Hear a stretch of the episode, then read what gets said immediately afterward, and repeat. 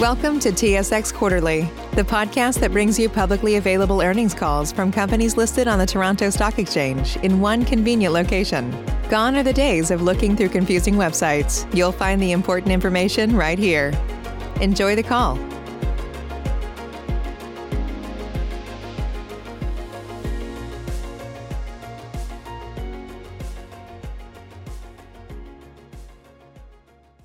Good morning, ladies and gentlemen. Welcome to the BCE Q1 2021 Results Conference Call. I would like to turn the meeting over to Mr. Saint Fotopoulos. Please go ahead, Mr. Fotopoulos. Thank you, Donna, and good morning to everyone. Also joining me on the call today are Mirko Bibic, BCE's President and CEO, and our CFO, Glenn LeBlanc. Before we begin, as usual, I'll draw your attention to our Safe Harbor Statement, reminding you that today's slide presentation and remarks made during the call will include forward-looking information and therefore is subject to risks and uncertainties. Results could differ materially. We disclaim any obligation to update forward-looking statements except as required by law. Please refer to the company's publicly filed documents for more details on assumptions and risks. With that, over to you, Mirko.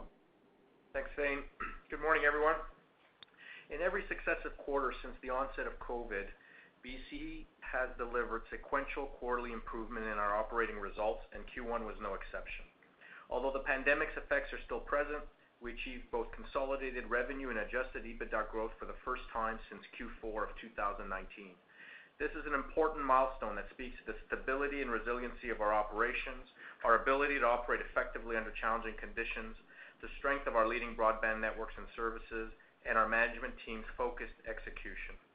We continue to grow broadband market share, adding a leading 108,468 total mobile phone, mobile connected device, retail internet, and IPTV net subscribers this quarter, an increase of 51% over last year.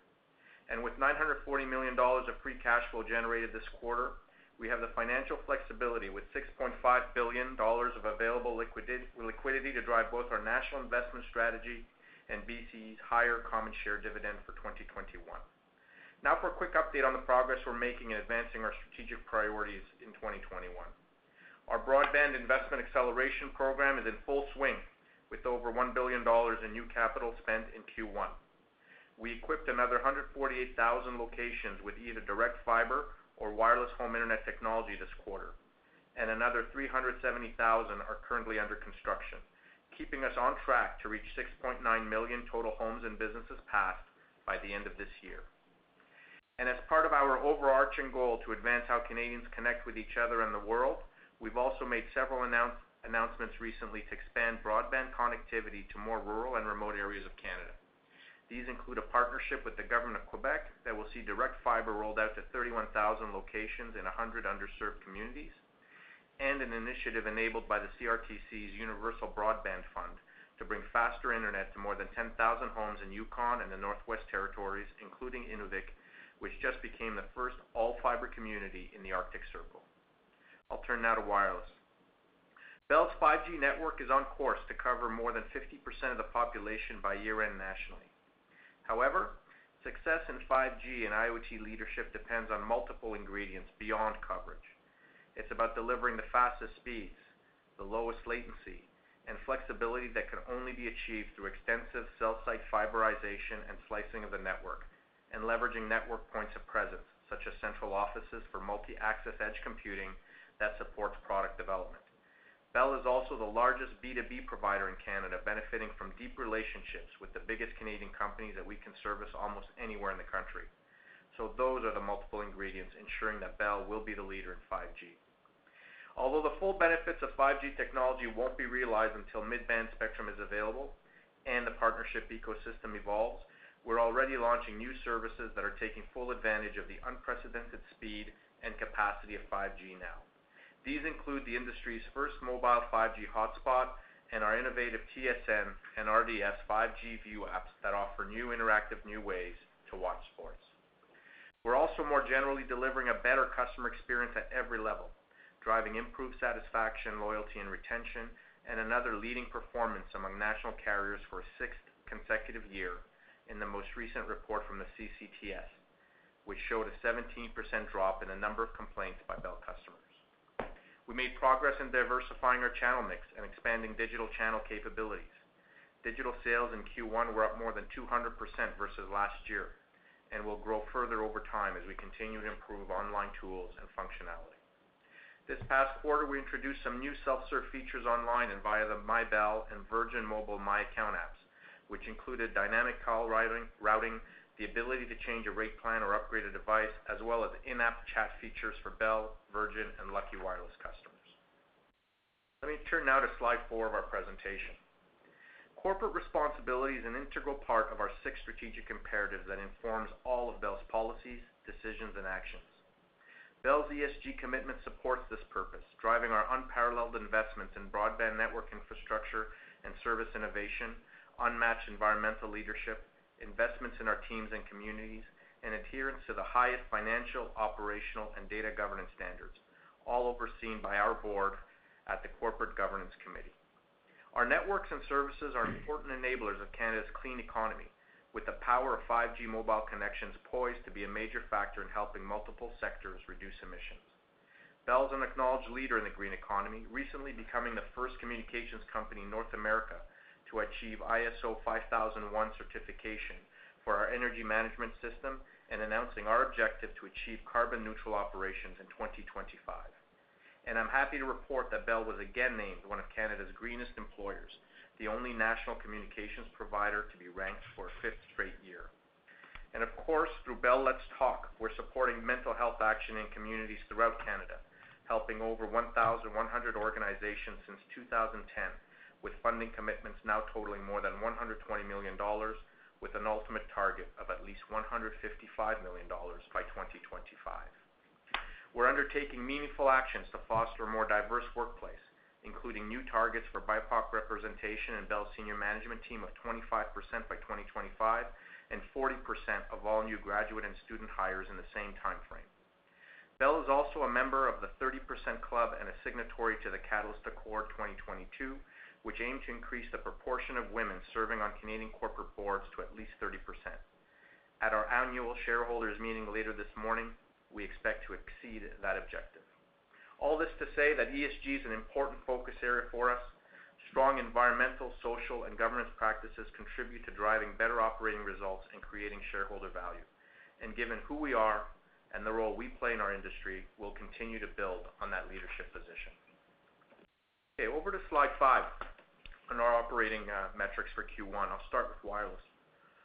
This quarter, we've modified our subscriber results reporting to align with many of our large North American peers as the Canadian industry evolves towards 5G.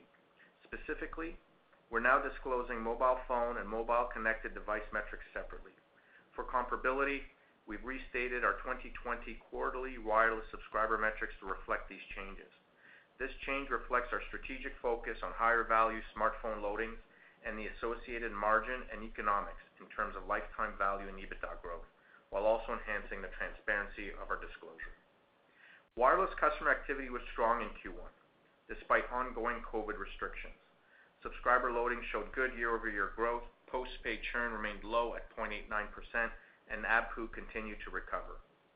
We delivered 33,000 mobile postpaid phone net adds this quarter, up 31,000 over last year. In terms of connected devices, we realized strong net adds of 74,000, or 51% higher year-over-year, reflecting increased demand for Bell IoT solutions, including connected car subscriptions. In prepaid, despite lower year-over-year churn, our customer base decreased by 31,000 net subscribers. Lower market activity reflected a slowdown in immigration and international travel to Canada during the pandemic, as well as reduced retail store traffic, resulting in 27% fewer gross adds compared to last year. That said, we've grabbed considerable market share over the past couple of years because of Lucky Mobile, which is higher than average ARPU, and I see prepaid growth resuming in the back half of this year. Lastly, on wireless, blended ABPU decreased 3.4%. This, of course, reflects the industry-wide pressure on roaming associated with travel restrictions, and lower data overage revenue as customers continue to subscribe to higher data threshold and unlimited plans. Notably, around 60% of existing customers who have migrated to unlimited have upgraded to higher rate plans, which sets us up well for the mass commercialization of 5G. Let's turn to wireline. We added 21,000 total new net internet customers, which compares well to last year's exceptionally strong result when we experienced a surge in demand as consumers began to work and spend more time at home. If we look at internet net adds within our fiber footprint specifically, it paints an even stronger picture. We delivered 37,000 retail residential internet net adds in our FTTH footprint. That's up an impressive 43% over last year. As our broadband footprint advantage keeps expanding, we begin to see almost immediately the favorable impact on both subscriber growth and internet revenue, which grew a very strong 12% in Q1. It's the reason we're so confident in our accelerated capital investment plan. In TV, we added 11,000 net new IPTV subscribers, 8,000 higher than last year, representing our first quarter of year-over-year growth in 2 years. This improvement can be attributed to strong Bell Fibe TV and Virgin TV performance and lower customer churn, particularly in our fiber footprint. So that's a very positive result in a mature Canadian TV market, and it speaks to the pull-through impact and strong symbiosis between broadband internet, content, and digital media. Satellite net customer losses decreased for a sixth consecutive quarter, improving more than 7% versus last year. And we continued to see a reduction in home phone customer deactivations, resulting in 17% fewer net losses. And as I've mentioned in the past, anytime the rates of decline slow for these high-margin services, it's accretive to cash flow. Over to Bell Media now. Although total advertising revenue was down year over year due to COVID impacts on radio and out-of-home, TV advertiser demand continued to recover with a full quarter of Major League Sports. Our Super Bowl broadcast, which was the third highest in Canadian history, continued strong specialty news performance, and the significant gains in primetime viewership and ad sales at our French-language conventional network, Noovo. Taken all together, this drove a 3.5% increase in TV advertising revenue in Q1. That's a very encouraging result that should strengthen as we're beginning to lap last year's COVID impacts. TSN and RDS remain the top English and French language specialty pay TV channels in Q1, and building on our celebration of women leaders at Bell, TSN made history just last month with the first all-female broadcast of an NBA game. Consistent with our digital-first strategic focus, we made progress on growing our streaming distribution platforms and digital advertising markets. Crave enjoyed standout performance with its best quarter since the final season of Game of Thrones, adding 139,000 new subscribers in Q1 to surpass 2.9 million total customers. That's up 12% over last year. Digital revenues increased 16% in Q1 and now represent 17% of total Bell Media revenue, and that's up 14% from last year. Going forward, we're expanding our digital ad inventory and modernizing our traditional distribution platforms to ensure they have the capabilities to enable dynamic ads on video on demand and ultimately on live TV. We want our entire ad inventory, both digital and traditional, to be more dynamic and addressable.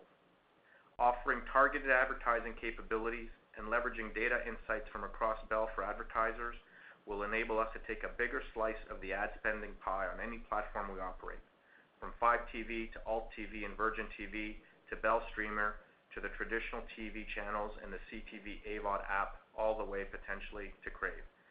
Repatriating digital ad dollars back into Canada is a good thing for our economy, consumers, and certainly for Canadian broadcasters.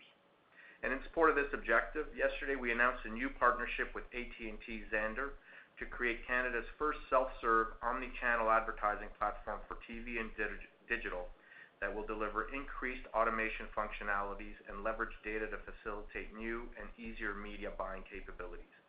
The new platform will enable Canadian advertisers to run scaled, targeted campaigns using premium inventory over multiple platforms and channels. It's a great addition to Bell's strategic asset management suite of data-enabled and privacy-compliant tools, and offers marketers and advertisers the ability to identify, understand, and connect with the right audiences. On that, I'll hand the call over to Glenn for a review of our Q1 financial results. Thank you, Mirko, and good morning, everyone. Let me begin on slide 7. A very positive start to the year as we have achieved consolidated revenue and EBITDA growth despite ongoing COVID impacts on our business. all Bell operating segments delivered meaningfully better performance trajectories that drove a 1.2% year-over-year increase in revenue. This translated into an EBITDA increase of 0.5% as higher margin wireless roaming and media advertising revenues have not yet recovered to pre-pandemic levels. Despite higher EBITDA, net earnings were down 6.3%. This was due to severance costs recorded in Q1 for workforce reductions undertaken earlier this year, notably at Bell Media, as well as higher depreciation expense driven by growth in capital assets and accelerated depreciation of 4G network elements as we transition to 5G. We invested over $1 billion in CapEx this quarter. The year-over-year increase is consistent with our two-year plan to accelerate more than $1 billion of investment on wireline broadband networks and mobile 5G. Despite the notable step-up in capital expenditures, free cash flow increased 54% over last year to $940 million. The year-over-year improvement can be attributed to the timing of tax installment payments in 21, as well as temporary favorable change in working capital that is expected to reverse over the remainder of this year. Let's turn to slide 8. Q1 marked the return to positive top-line growth for Bell Wireless. Total revenue was up 3.2%. This was driven by a 20% higher product revenues due to increased sales of premium smartphones that reflects our strategic focus on higher-value mobile phone subscribers, as well as stronger online consumer electronic sales at the source. Direct channels drove a significant portion of the year-over-year volume growth and accounted for one-third of total consumer and small business sales in Q1, compared to just 15% a year ago. Although year-over-year service revenues declined with a decline of 2.1%, it did improve sequentially this quarter. Roaming and data overage remain headwinds, which is not a surprise to anyone. Normalizing for the $62 million COVID-driven reduction in mobile roaming in Q1, service revenue was actually up 1.9%. So a very positive indicator of when borders reopen and travel resumes. Despite the loss of the high-margin roaming and overage revenue, EBITDA was right on the cusp of positive growth this quarter, decreasing by only 0.5%, which represents a notable improvement from the 3% decline we reported last quarter. Moving to slide 9, Bell Wireline had its best top-line performance of the past 2 years, delivering year-over-year growth of 1.5%, which yielded a 2.1% increase in EBITDA on higher margin of 44.2%. This result was driven by both higher service revenues, which grew approximately 1%, and a 14% increase in product revenue, driven by higher sales of data equipment to the government sector. Bell Residential had a standout performance in Q1, growing revenue nearly 4%. This was a result of an impressive 12% year-over-year increase in internet revenue, reduced seasonal service suspensions, and an improved rate of voice decline as fewer customers are disconnecting home phone service during this pandemic. At Bell Business Markets, while overall results continue to reflect reduced telecom spending by large enterprise customers and volume declines in the SME sector because of COVID, we saw improvements in the year-over-year rates of revenue and EBITDA decline. Let's move over to Bell Media on slide 10. Further sequential improvement this quarter as revenue declined 5.2% compared to 10% in Q4. Although TV advertising revenue was up 3.5% in the quarter, reflecting stronger sports and news specialty performance, as well as incremental contribution from Noovo, out-of-home and radio advertising have been much slower to recover. Subscriber revenue reflected strong Crave streaming growth, but overall remained relatively stable year over year. However, growth is expected to strengthen during the course of the year due to the flow-through of contract renewals with some of the Canadian TV distributors.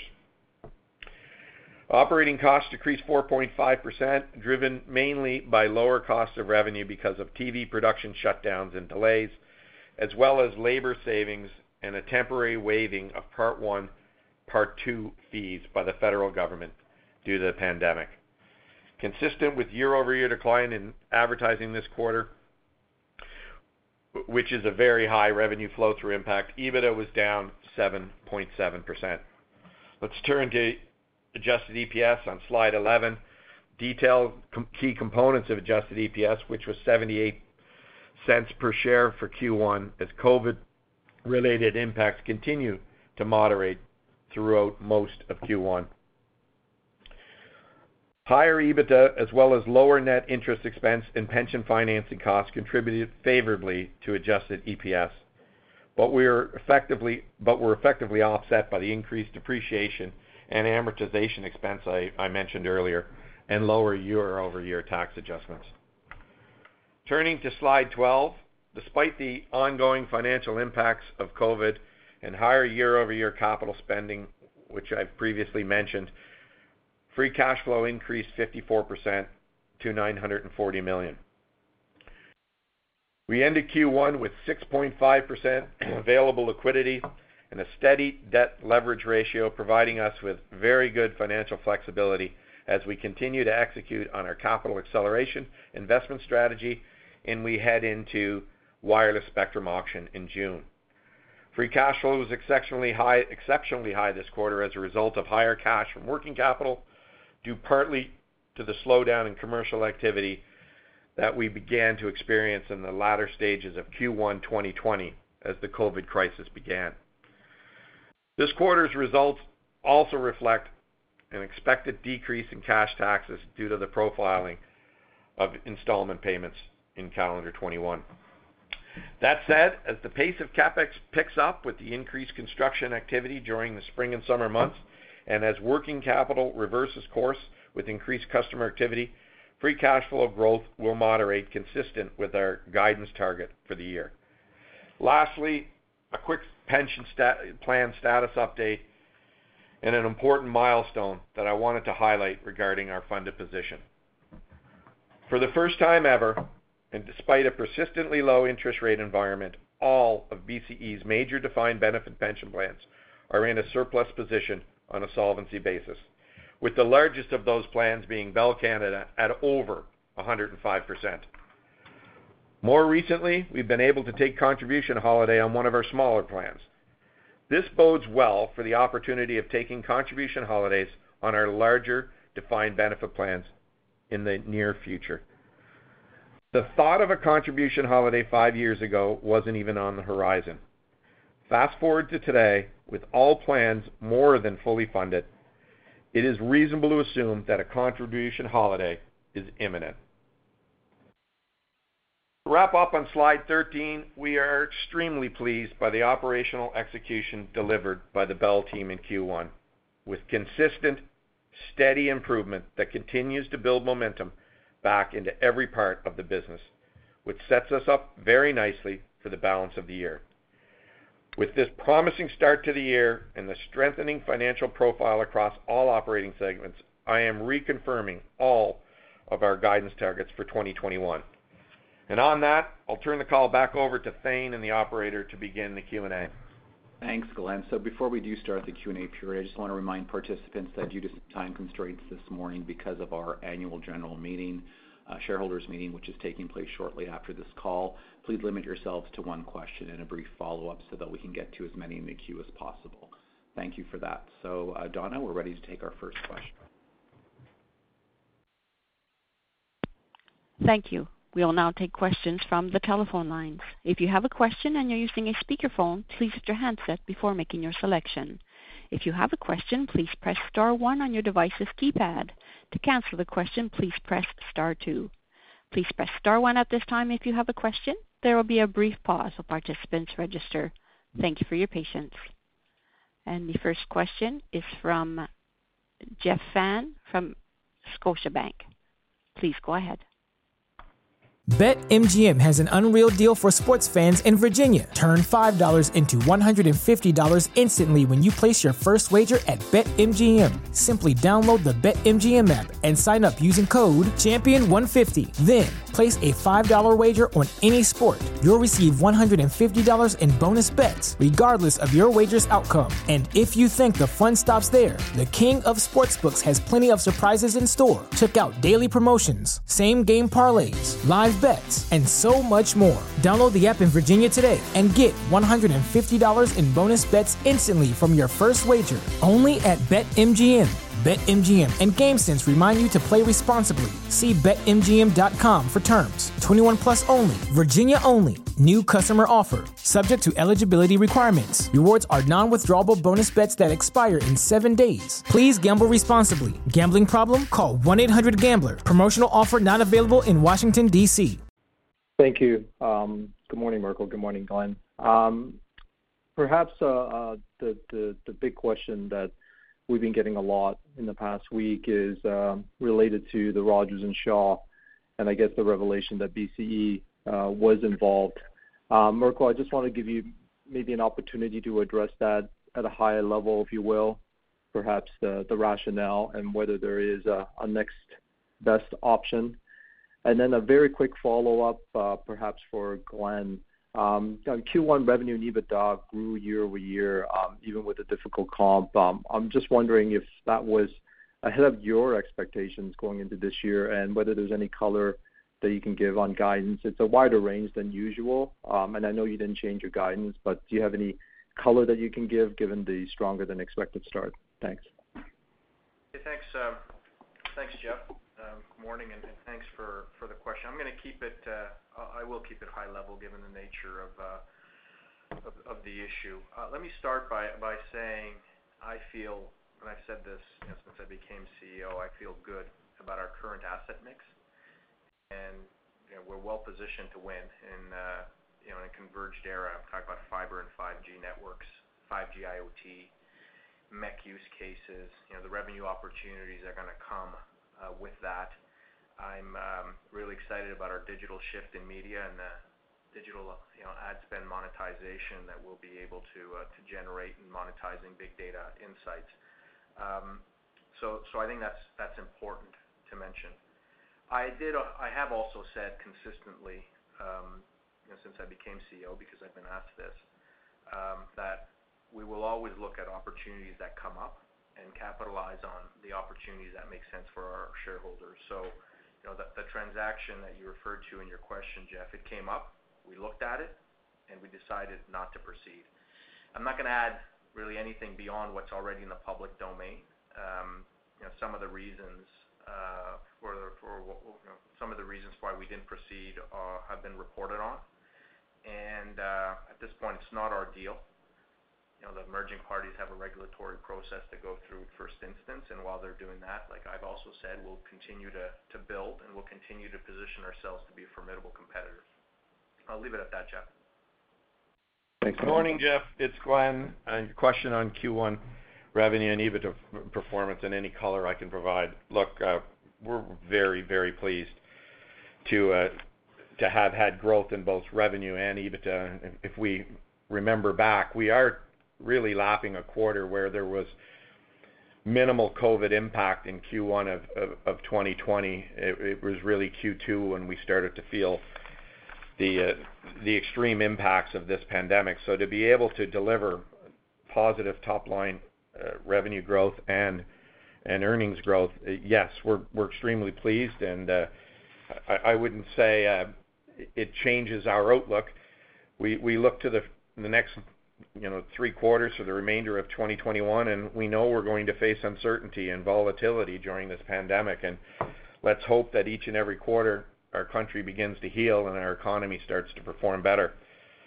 And with that, I think the confidence in our operations and our performance of our company is underpinned by the fact that we actually provided guidance this year.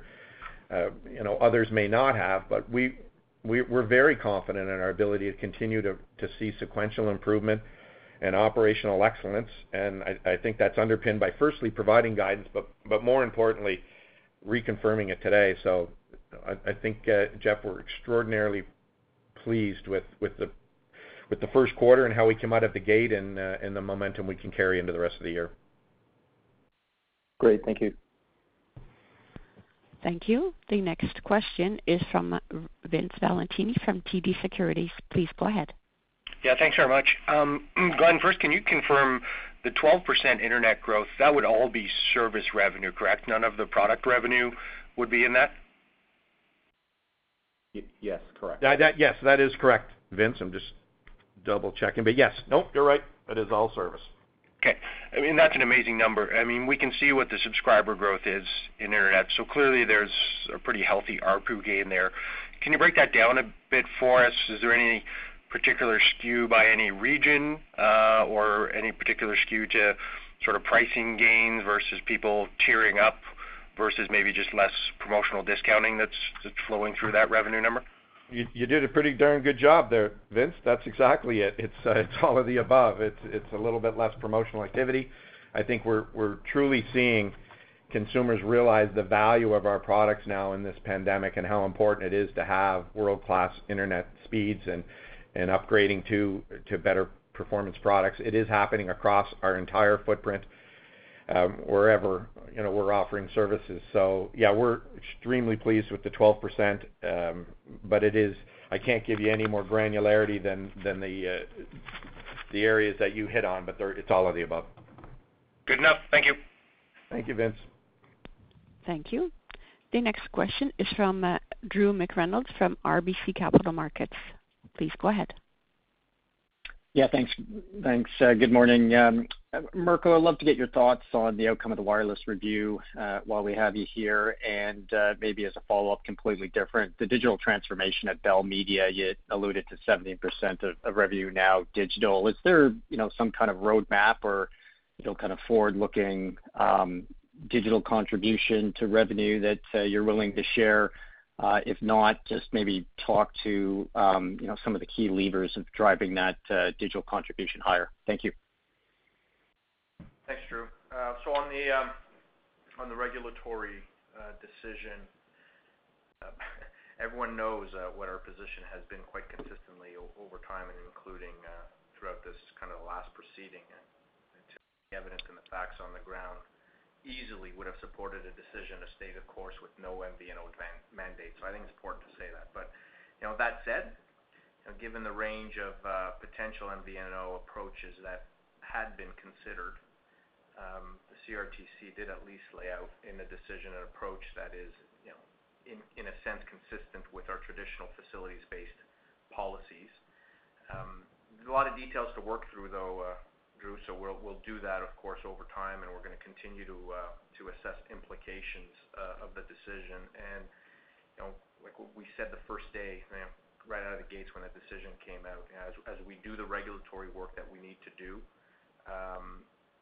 first and foremost, we're going to continue to be focused on our customers, and that's about delivering the highest quality networks. It's about delivering a wide variety of plans and continuing to deliver ever better customer experience so we can continue to generate the results that we're seeing. On media, I'm really, really pleased with how well we're pivoting towards a digital-first approach to the business. And really, I can't really unpack at this stage for you, Drew, too much of the key drivers there. It's early stages, but I think kind of really it's about buttressing the suite of digital ad inventory that we can make available to advertisers and providing an easy-to-use one-stop platform for advertisers to engage with as they're developing their campaigns. And we talk a lot about SAM, strategic asset management. I think that would be key driver right now of the success in the early days of our strategic pivot. Okay, thank you.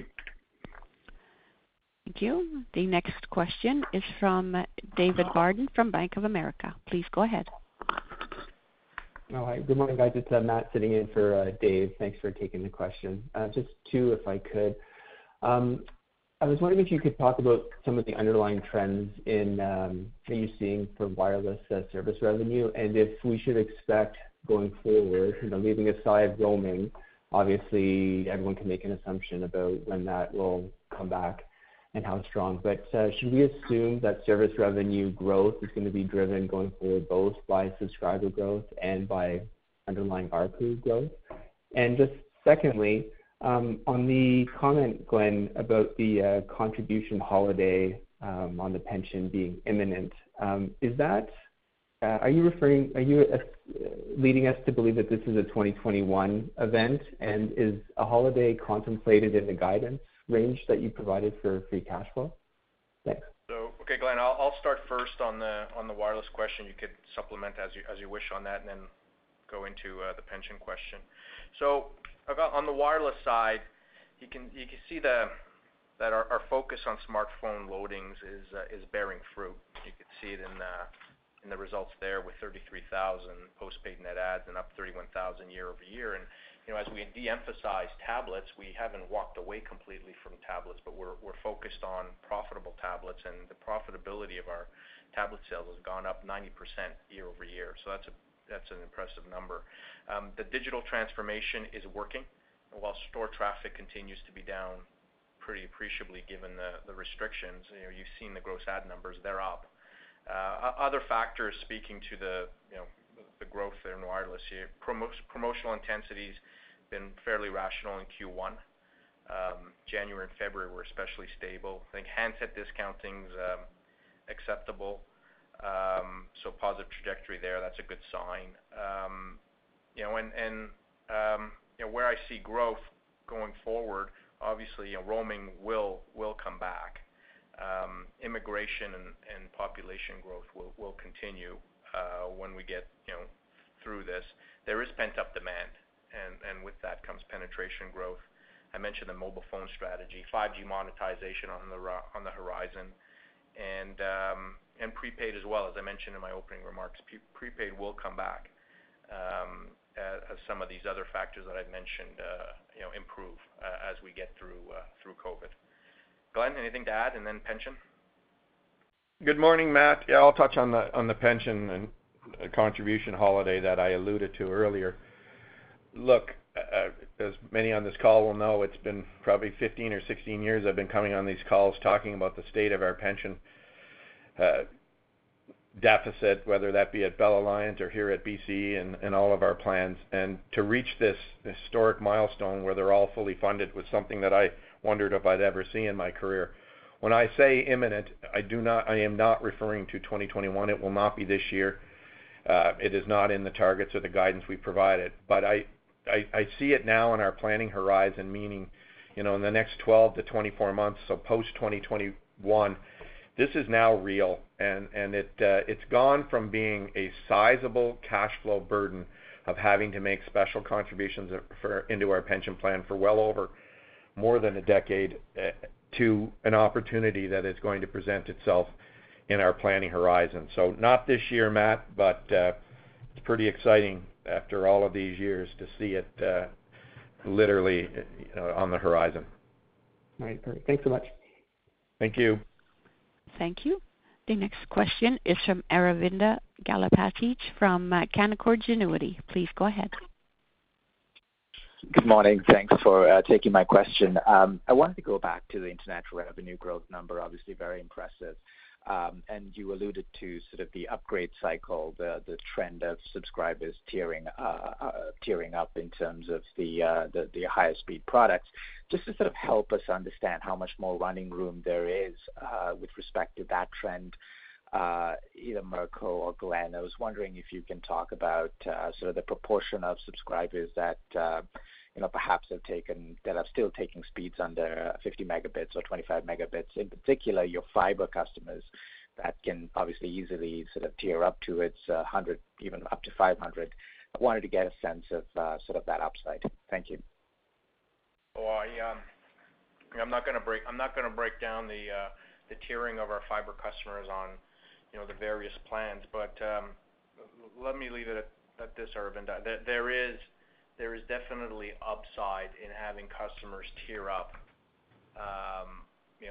from the plans they currently are on to plans all the way up to 1.5 gigabits per second, and that would come with quite clearly an ARPU bump, and so there we are focused on that.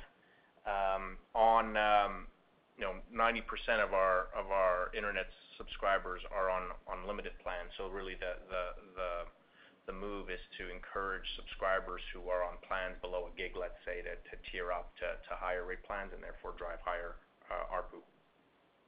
Yeah, and Aravinda, it's Glenn. Just to build on what Mirko said, you know, our fiber strategy is clear, and that is advancing our network and our fiber to the home footprint faster. 1.7 million total Bell fiber to the home internet subscribers at the end of Q1. That's up 17% year over year. And so as we continue to make the necessary investment in rolling fiber out and to bringing world-class connectivity to our customers, naturally they're going to migrate to a better speed tier. And that's where a big opportunity still remains for us, is to continue to roll out fiber and offer world-class internet speeds. So I think there's a significant runway in front of us, and why this fiber infrastructure investment is so critical. Well, in fact, there's three components to it, right? There's one that Glenn just mentioned, as we roll out more fiber, just a natural growth opportunity there for our current fiber subscribers, encouraging them to migrate up to higher rate plans. And of course, there's a cost side and just the customer experience churn and cost benefits that come, that we've talked about before, with a broader fiber footprint. Thank you. Thank you. The next question is from Simon Flannery from Morgan Stanley. Please go ahead. Hi, good morning. This is Diego Barajas filling in for Simon. Thank you for taking the questions. Just to follow up on that fiber point, can you just speak to what penetration levels you're seeing in the fiber markets in year one and how you see that trending over time? And then on wireless, you spoke to, you know, traffic being down materially in the stores, but still had solid postpaid gross and net ads. And you also spoke to the direct channel. Can you just speak to how you expect that direct channel or online sales, what percentage you see that making up over time, and maybe any cost benefits there? Thank you. Okay, thanks. On the fiber question, again, when we enter a market in overlay fiber where we didn't have fiber before, so we might have had FTTN or ATM, you know, lower speed DSL technology. And by the way, the same thing goes with wireless home internet. We're seeing rapid penetration gains. I'm not going to unpack that, but you can see kind of the top line numbers, the sub gains that Glenn shared with you, the top line revenue gains that we're seeing that, you know, Vince asked us about. So clearly the fiber strategy is working. We're taking strong revenue share. We're taking strong net ad share quarter after quarter where we have fiber. I mean, it's the right thing to do to accelerate that plan. I mean, we announced that in February. I was confident then. I'm more confident than ever that this is the right strategy. On the wireless side and digital, we're a lot better than we were a year ago at direct channel sales. So that would be online in the apps and through our call centers. And again, I pointed to the gross ad increase year over year in my opening remarks. That's going to continue. I mean, those direct sales are going to continue to be a growing portion of our overall sales and therefore our overall channel mix. And it definitely comes with lower COA. You know, it allows us to be more competitive. It does provide a better customer experience in the sense that those customers who want to deal with us in those channels can now do it easily, intuitively. It's a happier, you know, they're a happier customer at the end of it. And then, of course, the customers who want to continue to deal with us through retail stores will continue to have that benefit, because we're going to continue to lead in traditional retail store distribution.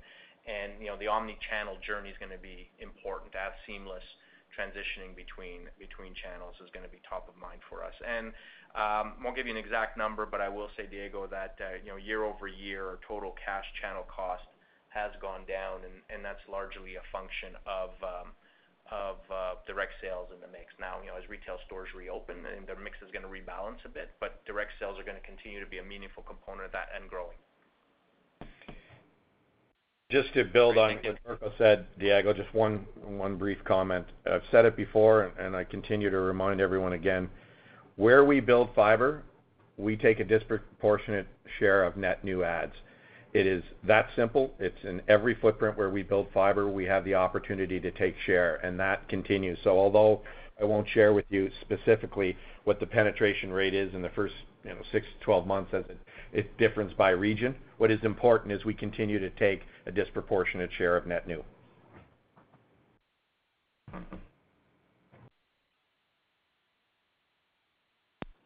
Okay, next question. Thank you. Thank you. As a reminder, please press star one if you have a question. And the next question is from Jérôme Debreuil from Desjardins. Please go ahead. Yes, thanks for taking my questions. Two questions on ARPU growth. We saw a slight change in methodology for reporting subscribers. It's easier to see the impact on the subscriber front, but maybe if you can quantify the impact on ARPU growth, possibly, and also on the transition to unlimited. Where are you in your plans to transition in terms of where you want to be? So Glenn, you want to start first on ARPU? Sure. So the ARPU growth that we show now has changed due to our reporting change in removing the connected devices or items like tablets from the ARPU calculation you would have seen historically. If you look back, we restated all of calendar 2021 so that it is comparable, so that the growth rates were not skewed by that. You'll notice that the ARPU jumped, I think, it's in the roughly $5 or $6 on an absolute basis. Yeah, about basis. $7. It's about $7. Excuse me. But all of that was restated so as to give you clear comparability. Yeah, Jerome, if you go to last year's supplementary versus this year's, you can see the differences. And on overage, we continue to manage that nicely. Like I've said before, base management is something we're particularly good at. We're not force migrating customers. If unlimited plans are available, they're there for those who want them. It's there. With 5G, you have to take an unlimited plan. We see 60% of those, as I mentioned, who migrate to unlimited plans are migrating up, which is good. And we're well positioned for 5G. I think really for us, the spike in transitions from capped plans to unlimited plans will happen when there's a spike in adoption of 5G handsets. And as I said in my opening remarks, when we look at ARPU and the fact that if you normalize for the sizable impact the roaming continues to have, that number, our service revenue number is positive, and therefore big impact on ARPU is the impacts of roaming. Thank you. You're welcome. Thank you. The next question is from David McFadgen from Cormark Securities. Please go ahead. Oh, great. Thank you. So you talked earlier about 60% of your customers have migrated to unlimited data plans. I was just wondering, well, actually they got higher rate plans, but I was just wondering, where do you stand on the whole journey of getting your postpaid customers over to unlimited plans? I was just wondering if you could give us some ideas to, are 50% migrate over to unlimited plans, and just sort of some idea there. And then secondly, on the pension plan hiatus, when you talk about a hiatus in funding in 12 to 24 months, I was just wondering, could this be something material and really help your free cash flow to help you deliver faster? Thank you. Yeah, well, on the first question, again, with unlimited plans, very similar to the answer I gave to Jerome. I have no set target in terms of the pace of migration to unlimited that we're seeking. I am actually trying to manage the data overage decline in the entire kind of portfolio of services we're providing. Now, of course, we do have to provide unlimited plans. It is a good consumer initiative. It positions us well for 5G. So that migration in terms of the Bell subscriber base, that migration will evolve naturally as customers migrate over to 5G. I did say that it's positive that when a customer migrates to unlimited, 60% of those are on higher kind of higher rate plans, but there is, that's parking for a second, the data overage impact. So I'm really trying to manage the data overage decline. I think it's the right thing to do for our shareholders. That data overage is high flow through revenue. And other than providing the suite of plans and handsets that customers want, no set target. It'll come when it comes, and it'll come when 5G arrives for real. Thanks, Mirko, and I'll take the pension plan funding question. The size of the prize is your annual current service cost, and if you look at what it tends to be for us of all plans, it's in the $200 to $250 million annually. Now, there's a monthly test, and each plan has to be tested individually. So one plan could be in a contribution holiday state where another may not be. But the size of the prize is absolutely material if we consider that if you were able to have all plans in a state of a contribution holiday, it could be upwards of $200 to $250 million in any one calendar year. So, fingers crossed.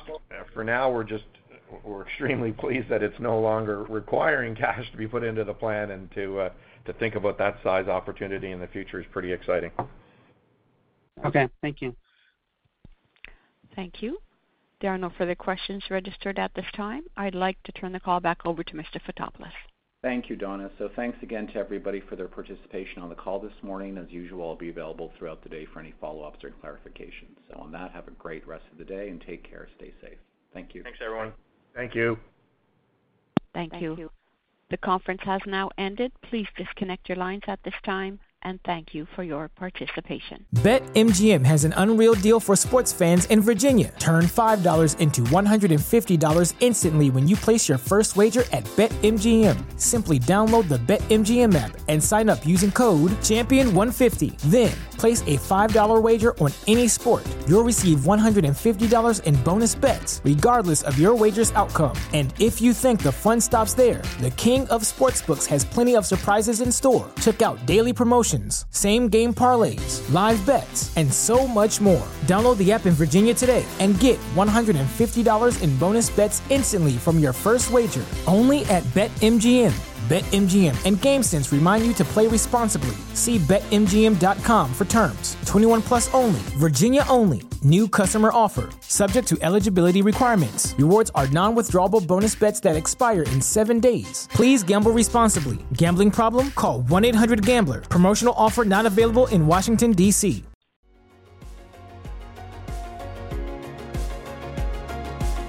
Thank you for listening to TSX Quarterly. If you enjoyed the cast, remember to leave a good rating.